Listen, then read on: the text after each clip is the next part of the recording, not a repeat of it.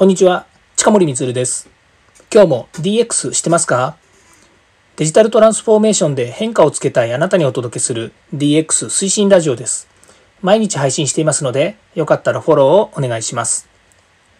さて、今回のテーマは ディーエックス 超入門 ディーエックス とは何かの中でですね、ここが違うデジタル化と ディーエックス ピラミッド視点で見るというお話をします。まずいちばんめなんですが、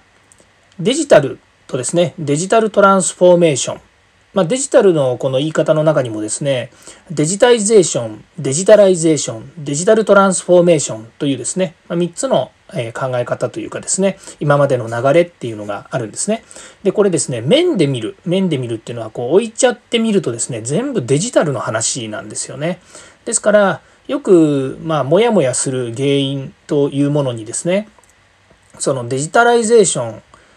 デジタライゼーション、デジタイゼーション、デジタライゼーション、デジタルトランスフォーメーション。こんなね、同じようなものがね、いっぱい出てきてもね、よくわかりません。で、面で見る。つまりひら、広げてこうね、置いてみちゃって上から見ると、まあ、どれ見てもデジタルの話でしかないんですよね。まあ、詳しく言うと、えー、デジタライゼーション。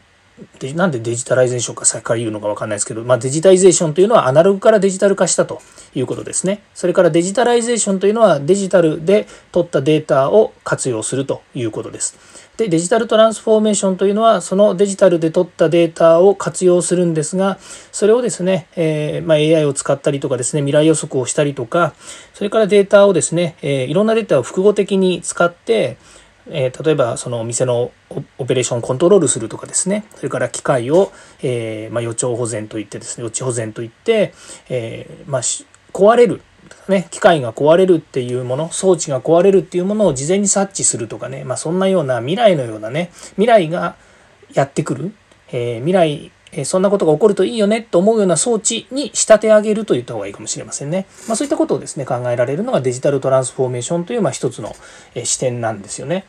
で、これをですね、面で見るって言ったのは、こう広げてデジタルの話にしちゃうと全部一緒なんですよね。ですから、えー、どれが正しくてどれが間違ってるかではなくて、まあ、アナログからデジタルにした後、そのデジタルを活用するっていうところに来て、さらにその ディーエックス というのはデータがいっぱい溜まってきて、そのデータと、まあ、他のデータも掛け合わせたりして、またさらに活用しましょうと。ね、これ、いろんなデータを集めて活用するっていうと、この視点で言うとですね、あのビッグデータって言ってデータがたくさん溜まります。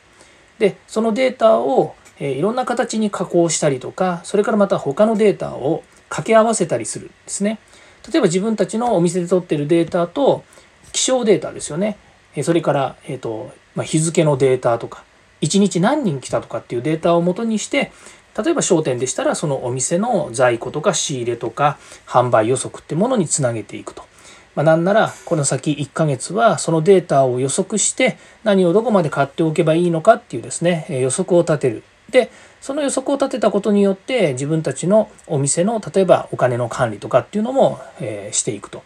あ、いうようなことをですねやっていくのが、まあこれ ディーエックス というふうな部分になっていくわけですね。まあ、厳密に言うとですね、いやそれはデジタル化であって ディーエックス じゃないよっていうところもあるかもしれませんが、まあおおむねですね、えー、そういったデータをアナログからデジタルにするっていうまず最初のところがあってから、デジタル化をしてデジタルトランスフォーメーションに行くということがありますので、まあ、そういう意味では面で見るとですね全部デジタルになるということです。で、にばんめなんですが、じゃあこれをですね立体的に見るとどうなるのかっていうことなんですけれども、まずその、えー、デジタルトランスフォーメーションっていうものはどっちかっていうとですね、ビジネスの視点というのがとても大切なんですね。先ほども言いましたが、やはりお店だったらですね、お店をどういうふうに経営的に良くしていくのかっていう視点に立ってですね、デジタル化をしていくということですね。ですから、投資と考えて装置を入れる、ツールを入れる、マネジメントツールを入れるというようなことになってきますので、これはもう本当に経営戦略っていうものが重要になってくるわけですね。そうすると、まあ、組織でいうピラミッドというふうに考えると、一番上のトップの方に来るわけですね。で、次に、えー、これが、まあ、デジタイゼーションというふうになるのかもしれませんけれども、えー、オペレーションですね。要は、取ったデータをどのような形で加工するのか、どのような形で管理をしていくのかっていうこと、これはもう、あと組織ですよね。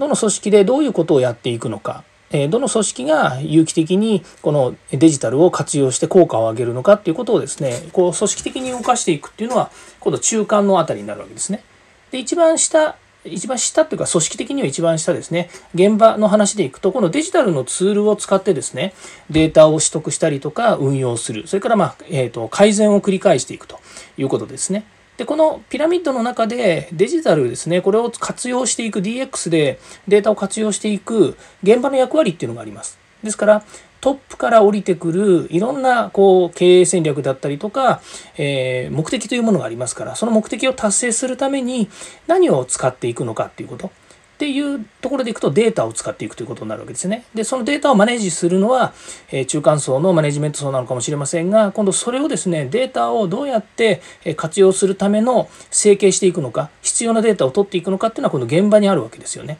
とピラミッドでいくと、一番、えー、ピラミッドの、えー、下の層からいくとですね、まあ、下から上に上がるっていう言い方が正しいかどうか分かりませんけど、見るとですね、えー、ディーエックス の中での、えー、デジタルツールの活用でデータを取ってくるっていうのはですね、まあ、一番下のところから、ね、上に上がってオペレーションですね、組織とか管理にするにして、で一番上が、えー、経営戦略というふうになっていくというふうに、えーまあ、現場では見ているということなんですね。ですから横から見るとですね、一番上がデジタルトランスフォーメーションという形になっていきます。